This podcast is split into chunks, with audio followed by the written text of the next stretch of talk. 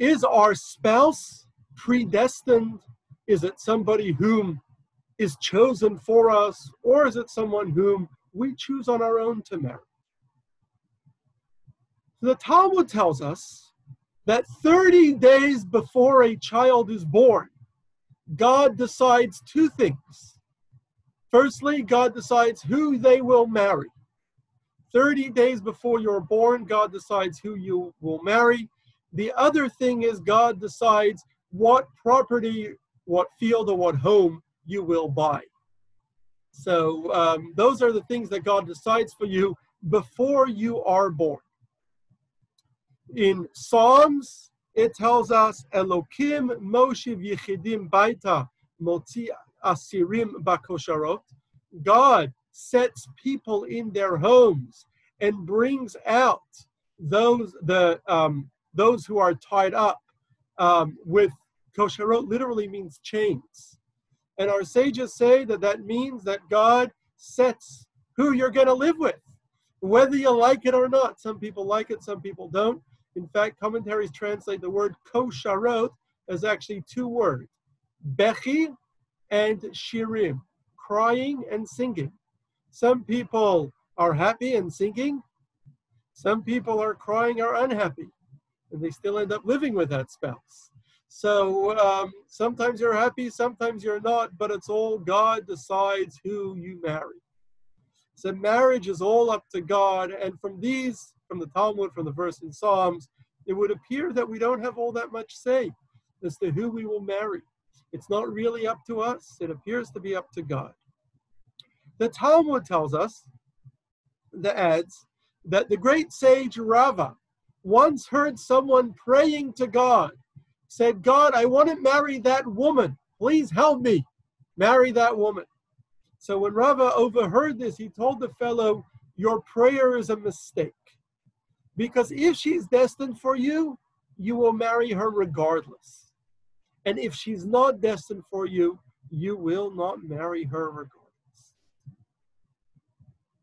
The Talmud further points out that we find in the Torah itself when Abraham wanted to marry his son Isaac, wanted his son Yitzchak, Isaac, to get married, he sent his servant Eliezer to go find a wife for his son. He wanted his son to marry a relative. He didn't like the Canaanites that they lived around, so he sent it back to Haran, which is the town that he came from in northern Syria, where his brother Nachor lived. And Eliezer went back there, and over there he met Nachor's granddaughter, Rivka, Rebecca. Long story, Eliezer didn't know how to find the right one, and he asked God for a sign that the girl, that just very in brief, you may recall this story, the girl, he's going to sit by the well, the first girl that comes, and he's going to ask her to fill, give him water. And she offers not only to give him water, but his camels as well. That's the girl. That's the right one. And so he does so he sits at the well. A girl comes. It happens to be Rivka, Rebecca, and he asks her to give him a little wa- give him a little water. And she offers not only to draw water for him, but also for all his camels, which is a lot of water. And she does so. And so he decides she's the right one. And indeed, she happens to be Abraham's great niece, the granddaughter of Nachor. He comes to her father Bethuel and her brother Laban, and he asks them for permission to take Rebecca back to marry Yitzchak, Isaac, and um, they say, they answer, Me Hashem yatzah hadavar. The matter, this comes from God. It's not up to us. It's up to God. So the Talmud says this is true really for every single match. Not up to you, it's up to God. God chooses it. You don't really get much choice. We find the similar things as the Talmud when it comes to the prophet Samson, Shimshon the prophet, uh, sorry, the judge, Samson, Shimshon. The judge Shimshon met a Philistine woman whom he wanted to, she had converted to Judaism, and he wanted to marry her. His parents were not happy with the marriage. However, the, the book of Shoftim in the book of Judges tells us that his parents didn't know that Hashem Yatzah The match was made by God. There was nothing they could do to stop it. Once God decides on a match, there's no way you can stop the match. It's going to go ahead. It's going to happen one way or another. And indeed, in Proverbs it says, "Me Hashem isha maskelet." A wise wife comes from God. Whether you get someone, a spouse who's wise or not, it's God's choice. It's not your choice because God chooses who you will marry. What we see from all the above, from all these statements of the Talmud um, and these uh, scriptural quotes, is that it's all up to God who you will marry. So, should we look and date to find the right one? Or maybe if it's just up to God, we should wait for the right one to come our way. Sit back and wait. Is it possible for someone to marry the wrong one? Or can you only marry the right one? And if marriage comes from God, why do some marriages not work out? Why do some people not seem to find the right one at all? They don't get married at all. Or they get married, doesn't work out, and they never get married again.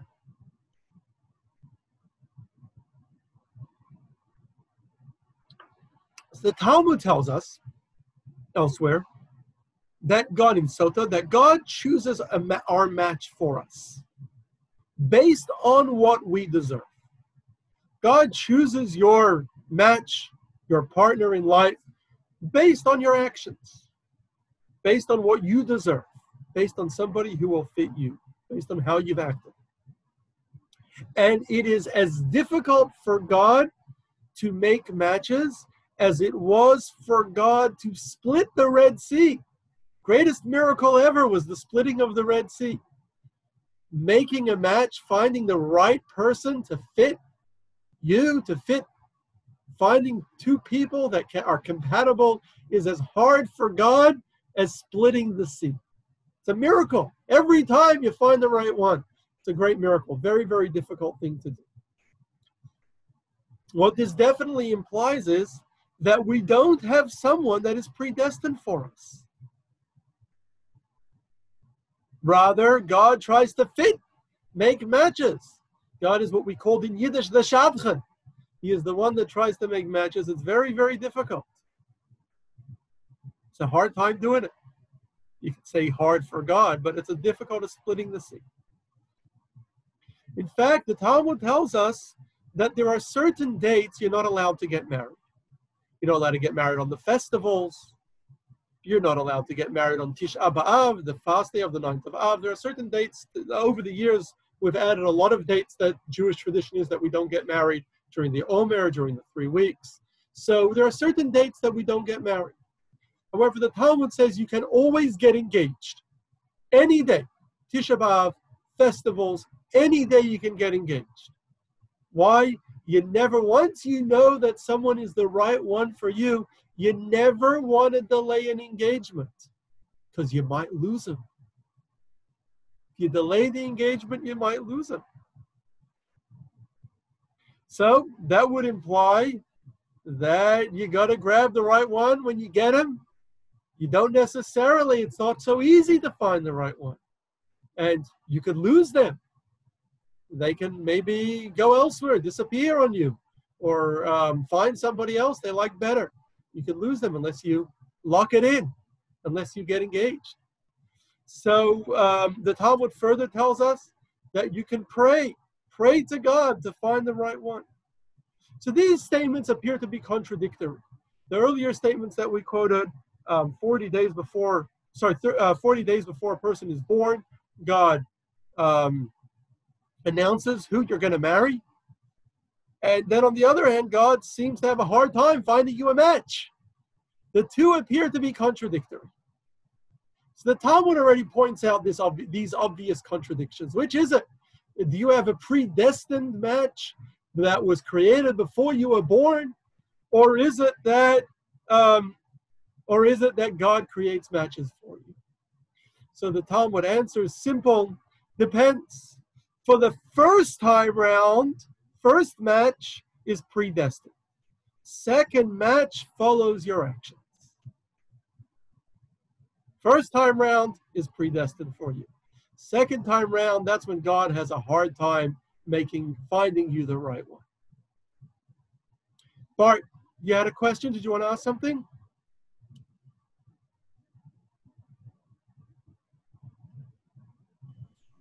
I'd like Yes, that. is that uh, just relate to Jews or is it ju- relating to everybody? The Talmud is speaking about Jews, but I believe that we're all the same when it comes to matches. So it would relate to everybody. So God's uh, making everybody's match. God's, well, God, we believe, has a hand in everything that happens. Okay. Um, but the question is, does God make our match before we're born and we have someone predestined for us, or does God help us find the right one later in life? Well, the non-Jews, of course, but you're saying Yes. non-Jews also. As well, yes. Okay. So, Rabbi, Yes, If- Don. if the first match that we have, the first I'm going to ask you, before you ask the question, to hold on the first match, second match thing, because we're not done with that yet. So if you have a question on first match, second match, I'll get to it in a moment. fair enough. I'll wait. Does anyone else have a question, or Lewis had a question? Or, no? Me. Okay. Carol? No? Oh, Rabbi, Go ahead, Diane. what about intermarriage? How's that explained? Very good question. We're going to soon talk about matches from above, but um, let me answer it in short now.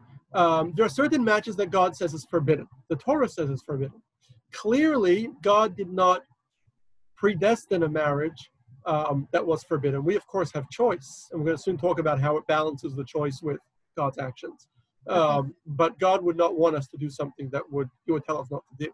He definitely would not force us to do something that He would tell us not to do. Good. Okay. Thank you. So now the Talmud says, as we just said, that we have contradictory statements. On the one hand, God announces our match 40 days before we're born. Um, and on the other hand, God, um, on the other hand, um, God is adjusting, finding our match, working hard to find someone that fits us. And we have to pray to God to find the right person. And so it depends, the Talmud said, the first match is predestined, second match follows our actions. So now there's some debate among commentaries as to what exactly that means. Does that mean that our first match is predetermined? Sometimes not someone that we want to live with? Do we have to marry that predetermined person? So Reb Shmuel Eidels, known as the Maharsha, he was a 16th century scholar and one of the um, classic commentaries on the Talmud. Um, Reb Shmuel Eidels, the Maharsha, explains that we have a predetermined spouse before we are born. Before everybody's born, God determines exactly who they're going to marry. But as we grow up, not necessarily is that really the person we want. Is that someone we're really going to be compatible with? And we don't necessarily have to marry them. Many people do. Many people marry the one whom they were predestined before birth to marry, but not everyone does. Often we drift apart even before we married, even before we met. And then God tries to find a match for us that's more suitable for us, that fits with us. And so that second marriage isn't necessarily the second individual that we marry, but it rather is but it rather is the second person God destined for us. There's a first person God destined for us, and then sometimes that first person doesn't we evolve, they evolve, and we don't exactly evolve the same. And so, therefore, when we say second marriage, doesn't necessarily mean the second person we marry, but it rather means the second one destined for us, sometimes the first person we marry. The Arizal takes this further. The Arizal explains that every soul comes to this world with a purpose, with a mission there are what we call general souls that came down on earth with a very distinct purpose, a unique mission that God gave them. They left this world with their mission unfulfilled. Most people do not fulfill their mission perfectly to the letter as God gave it to them. They have certain parts that remain unfulfilled. Some people, while here on earth, they not only did not fulfill their mission, but they caused further harm by doing bad, going against God's instructions to them. As a result, when they die, their soul comes back to God. God then spins off part of their soul into a new soul, creates a new soul whose role is now to complete their mission. Sometimes a soul can have spin offs of multiple earlier souls. We call this process Gilgul. Best translated as rollover, sometimes mistranslated as reincarnation. The Arizal explained that in the early years of our people, in the early years of history, after Adam, in the earlier years, most people were original souls. But most of the, almost all of those original souls have already come down to earth. Most souls now, or just about every soul today, is a rollover soul, a soul that was rolled over from earlier souls that existed. Essentially, children, what we can call of earlier souls. And therefore, the Ari explains that when the Talmud says the first match is predestined by God, that is for an original soul. But today, nobody is an original soul anymore. We're all rollover souls, or Gilgulim. So today, those souls all have, God matches them with other rollover souls. Very hard work, got to find two souls that match. But those are not the original predestined souls. And so says the Ari, we each have a match in a rollover soul. That is the Zivug Sheni, the second marriage that the Talmud is referring to. Any rollover soul, meaning not the original soul's original predestined other half, but rather rollover soul has a match. So therefore, most souls today, the matches that we have are not the predestined matches that were called out. We don't actually have God call out for us before we're born who we're going to marry. Rather, we're a rollover soul, and so we're matched with another rollover soul that will fit with us. So we now know that according to this teaching of the Ari, indeed, while original souls, God predestined who they will marry. In other words, they were had another half that they matched with perfectly. Today, matches are not as perfect.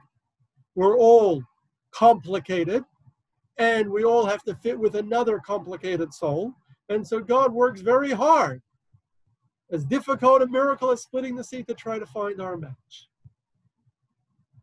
And today, all souls would then be what we call second marriages, all marriages are second marriages. In other words, from second degree souls, souls that are already not original souls.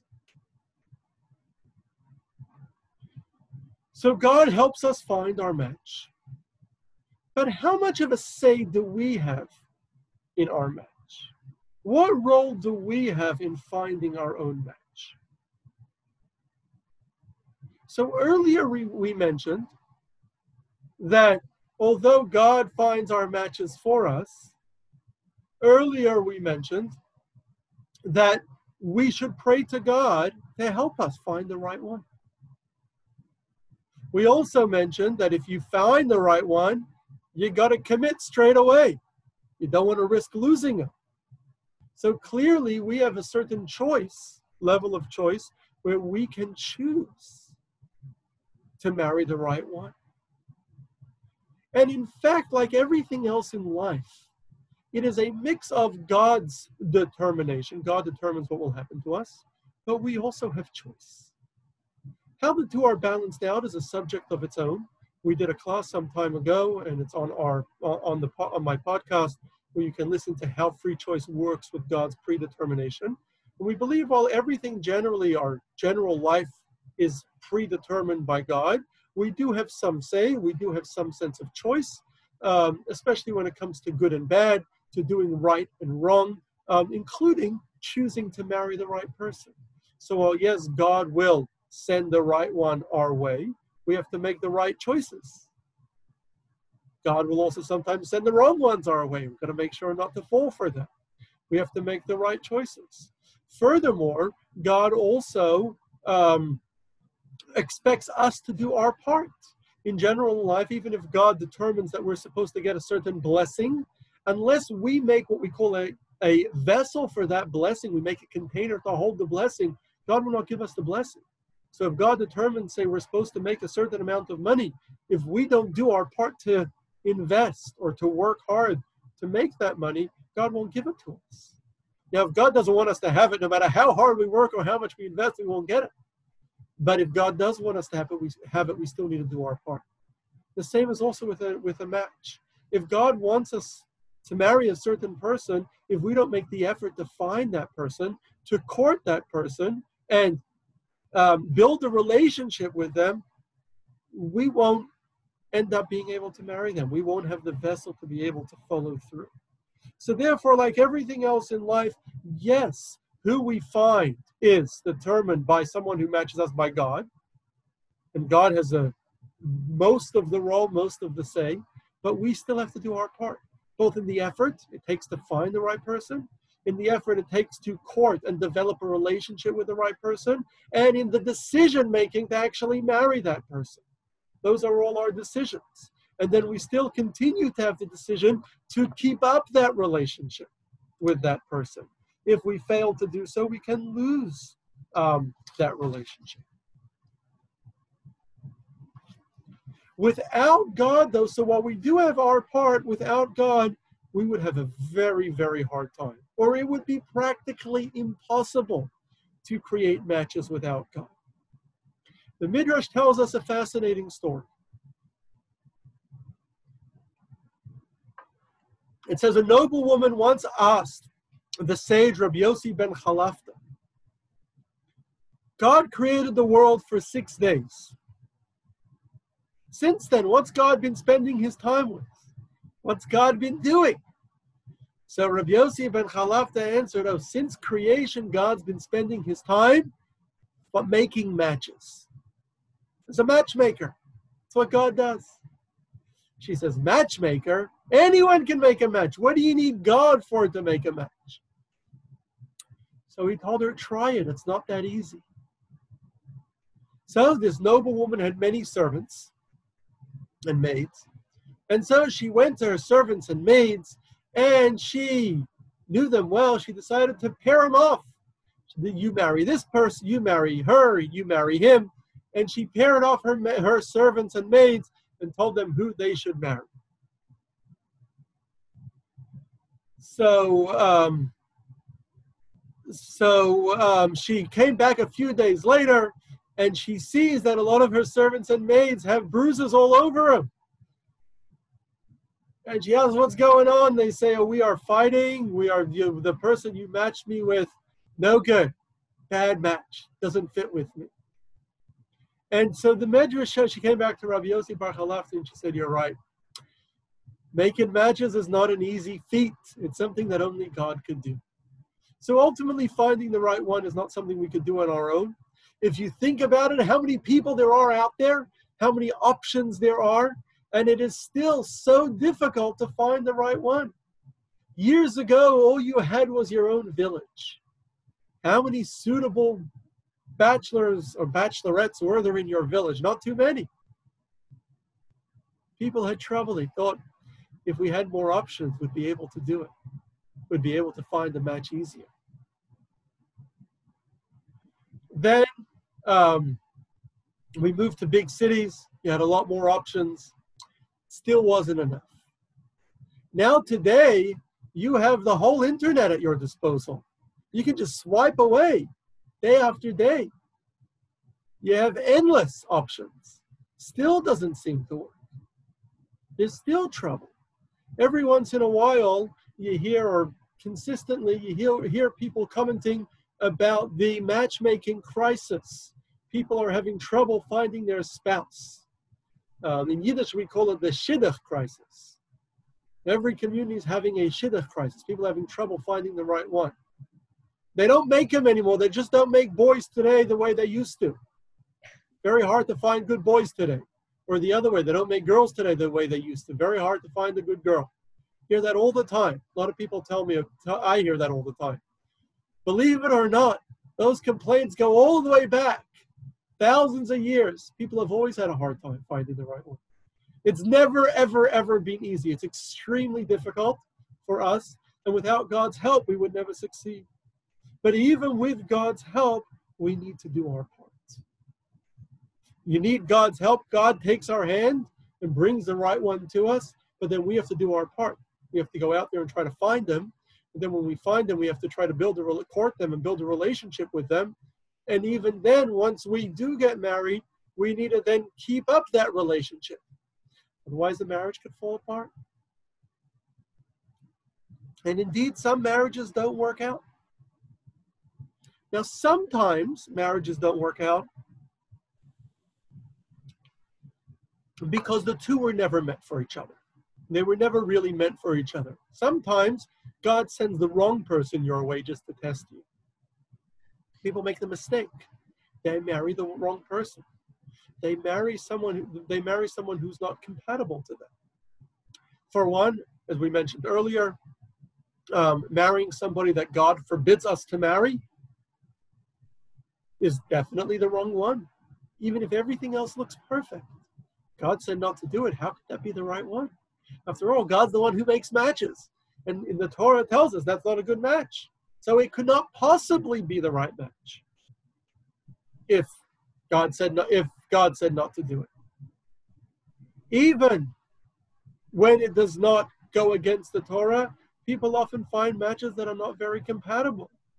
In fact, um, psychologists will tell you uh, that there's a human tendency for people to try to find or are attracted to opposites, people that are different to them, people that we're often attracted to somebody who has something that we don't have. If I'm quiet, I'm attracted to somebody, um, I'm an introvert, we're attracted to extroverts. Extroverts are attracted to introverts. Organized people are attracted to disorganized people. Disorganized people are attracted to organized people. We're often attracted to opposites. However, in reality, a match is somebody who is our other half, somebody who, who, who perfects us, somebody who's more similar to us.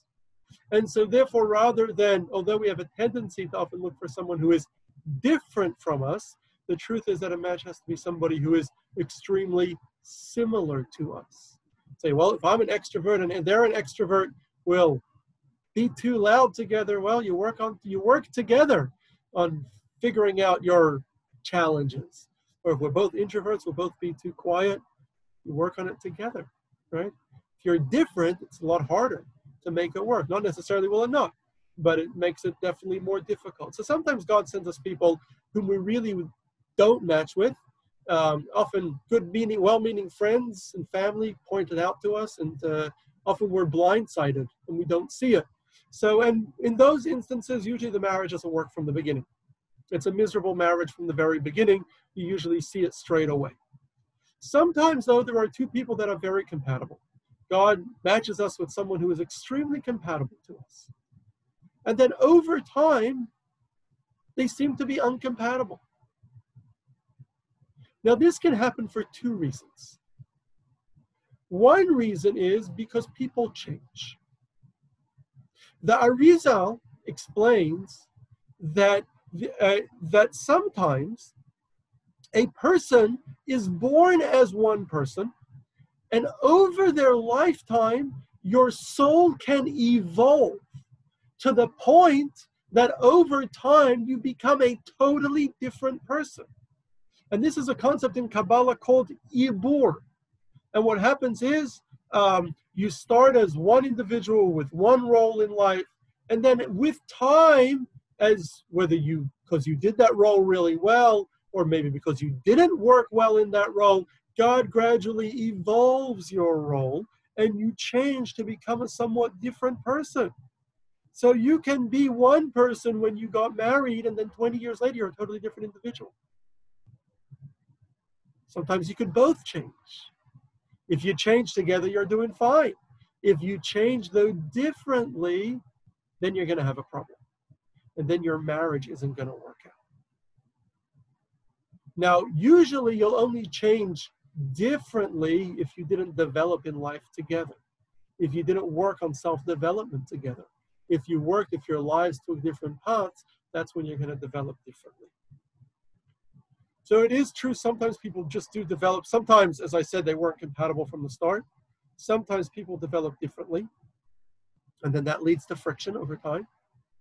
But from what I've seen, from my experience, most of the time, marriages don't work for a different reason. Because marriages require a lot of work and effort. It's a relationship. And ultimately, because today we're all zivug sheni, we're all a second marriage. In other words, we're not our original predestined, we're not an original soul, so we don't have an original perfect match. So souls are always going to be, the match is always going to be a little bit rough. There's going to be some incompatibilities in every marriage, some things in which we're different. And ultimately, we're still two different people. We have to build on the marriage, develop it. It's a constant, it's a cons- constant work to build and develop a marriage. And what happens is people often get distracted with jobs, with social pressures, financial pressures, other parts of life, children, that in those distractions take away from the effort of working on your marriage. And as a result, most of the time when people have marriage trouble, it's not because they're they were not compatible to start with, not because they are no longer compatible, but simply because they've failed to develop the relationship. And in almost all of those situations, those relationships can still be repaired. If they begin, if they're both committed to make it work and committed to work on the relationship, often you can repair that relationship. It takes two, and they've got to, you've got to both commit to build the relationship, but most of the time you can, can uh, rebuild that relationship successfully. And if you're both committed to it, if assuming that you are both compatible and still are more or less compatible, um, and you can evolve if you're not entirely, you can evolve together, and uh, you most of the time you can build refix that relationship. Most of the time it can be fixed, not always. Um, and I've seen couples where, at least from my perspective, it didn't look salvageable. The marriage did not appear salvageable, but um, most of the time it is, and all it takes is working on building that relationship, you can save the relationship and you can build it together. And now, when you truly are compatible and you simply are not putting in enough effort to build the relationship, then what happens is if you do take the lazy route and choose to end the relationship, you're never going to find somebody else who's more compatible. So you'll never find happiness elsewhere. So it's important. Sometimes people say, well, this one's already too far gone, not worth the effort to try to fix it. Um, that's a big mistake because if you indeed are compatible, you're not going to be able to find the other. Um, you're not going to be able to find a true compatible person later. And so th- what you have to do is work to fix that marriage.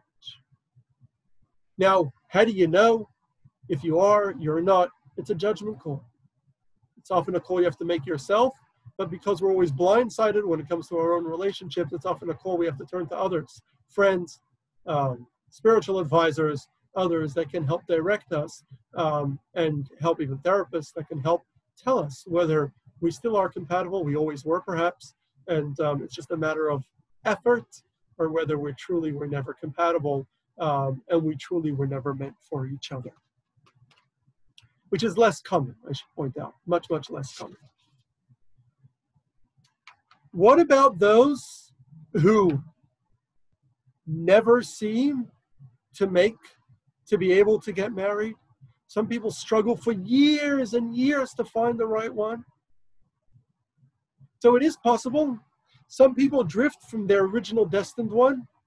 Um, they've drifted so far that perhaps they're not able to um, find somebody who really matches them. Sometimes they do have a destined one, and just God, for reasons known to Him, never brought them together. Sometimes it may be due to bad decisions the individual made, though not always. Sometimes it can be the Talmud says that your destined spouse, the one that was most compatible to you, ended up marrying someone else or even died. And so now you no longer have someone destined to you. Even so, God makes it that the vast, vast majority of people do find someone who matches them, who is compatible with them. There are, though, a handful that fail, a small percentage that fail. Sometimes it's because of their own choices. sometimes because of their refusal to make reasonable compromises or their refusal to work on parts of their character that other people find off putting. But for many, it's not for any valid reason. And uh, we don't know why God chose that this person should never meet the one that God should never meet somebody that is compatible to them. And not getting married is, in some senses, um, we I do we do believe this is a handicap in life.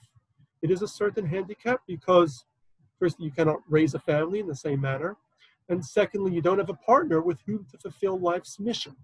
In general, that Arizal tells us that we best fulfill life's mission with partners, which is why life was made to live in twos, um, because we fulfill our mission best with a partner. That doesn't mean that you cannot fulfill your mission without a partner. It's just a handicap. God gives people all sorts of handicaps. But we can overcome those handicaps and still make a very, very uh, big impact, even if God never help or we never were never successful in finding the right one. The good news is, though, that unlike other handicaps that are irreversible, people have certain handicaps in life that are irreversible. However, when it comes to marriage, even if you never found the right one, it's never too late. As long as you're still alive, you still can find the right one. It's never too late. It is always still possible. So don't give up. You might still find the right one. And I know people that have, people in our community who have, after many, many decades of not being able to find the right one, they did, or having found someone who was the wrong one and um, then moved on uh, many people have later, many years later, found, uh, found the right one. So we, can succeed despite the handicap that God may have given us, or we may have taken some actions that led to. Um, but we always can over. It's really a handicap that we can still hope and work to overcome. And uh, if we do, we should be able to. We should really be able to overcome it. So the Zohar tells us that let me just stop for any questions or comments before we go further. I have one. Um, from earlier on, um, in, in Jewish uh, life, matchmakers seem to have been a big part. So how do, how do they fit in with um, God's matchmaking? Excellent question. I'm glad you brought that up. So, in addition to our own efforts to find the right person, um, most of us, and I think anybody who's been married, who's married, can tell you this. Most of us did not find the right person on our own. It's very rare to bump into the right person, um, even using all these dating websites. It's extremely rare. Most people that find the right person, it's from other people. Today they call it networking, but it's from other people, um, mutual friends, uh, or other individuals that know both um, people um, who bring them together. And so, um, and that's because God finds different ways to bring people together. Rarely does God make you bump into each other. It does happen. I know many people who got married because they happened to bump into into each other somewhere, but it's not common. Most people um, who do get married get married from the, with the help of others who brought them together. And so other people definitely have a role in helping bring people together. Um, in Judaism, we always, in Jew, Jewish tradition, we always had shadchanim or matchmakers who did it for a living and then would then take a fee. Today, there's a big matchmaking business um, in general out there. Um, people that make matches, um, not sure how effective they all are, um, but really it takes somebody who understands personalities and understands what, what it takes for two personalities to get along and um, and really, often it's just friends and family that can bring us together and introduce us to the right people. And then what about like the parents of um, of both of both people, them getting involved with matching their children together? Very good question. Um, so um, one of the earlier we mentioned um, the Talmud says the difference between the first marriage that's predestined and the second marriage that God kind of adjusts for you as necessary. Um, and we said we mentioned a couple explanations. One interesting interpretation is from Rabbi Menachem Meiri, a 13th century French Jewish scholar, who says that young children, young people that get married, um, that marriage really comes from above, is predestined for them, um, because they're not really good at finding their own. Once a person's matured and older, then God has to try to help them find their marriage. It becomes a lot more complicated.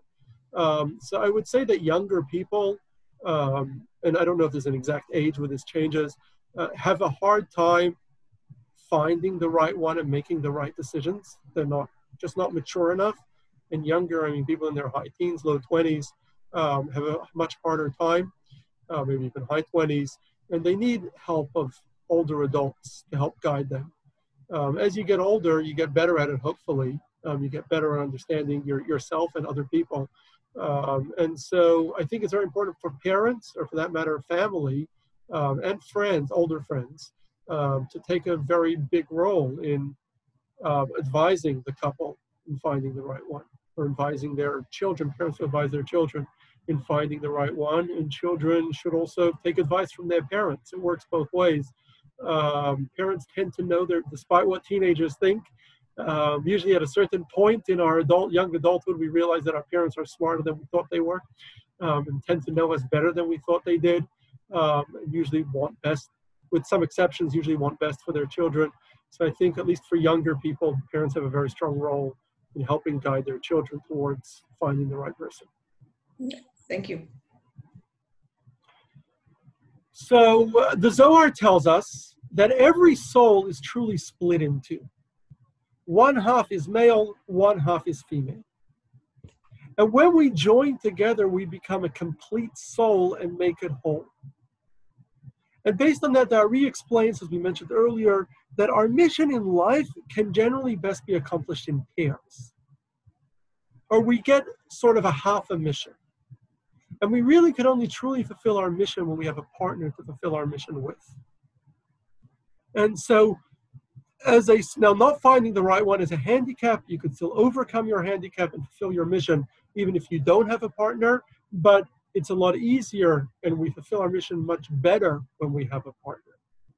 And so um, the Zohar, in fact, tells us that all of creation was created male and female. And in fact, our role in creation is to join male and female. Everything in this world is split male and female, all of creation. And our role is to bring those two halves together. And so within our own lives, we are only a half a person. And when we get married, we bring that other half together. And it's not necessarily by finding the original other half of our soul, since as we said earlier, most of, us, most of us today are offshoots of other souls, so we don't have an original half. But there is another half that complements us and that matches us. And by only by finding our other half are we able to really become whole. And so, therefore, in a marriage, yes, and to answer our original question, yes, we are soulmates, perhaps not predestined anymore. Um, we were earlier in our history, um, but God evolves us to make sure that we have a soul that fits with us. God evolves two individuals through the process of Ibor to make sure there is somebody that more or less matches us. And God helps usually lead us to them.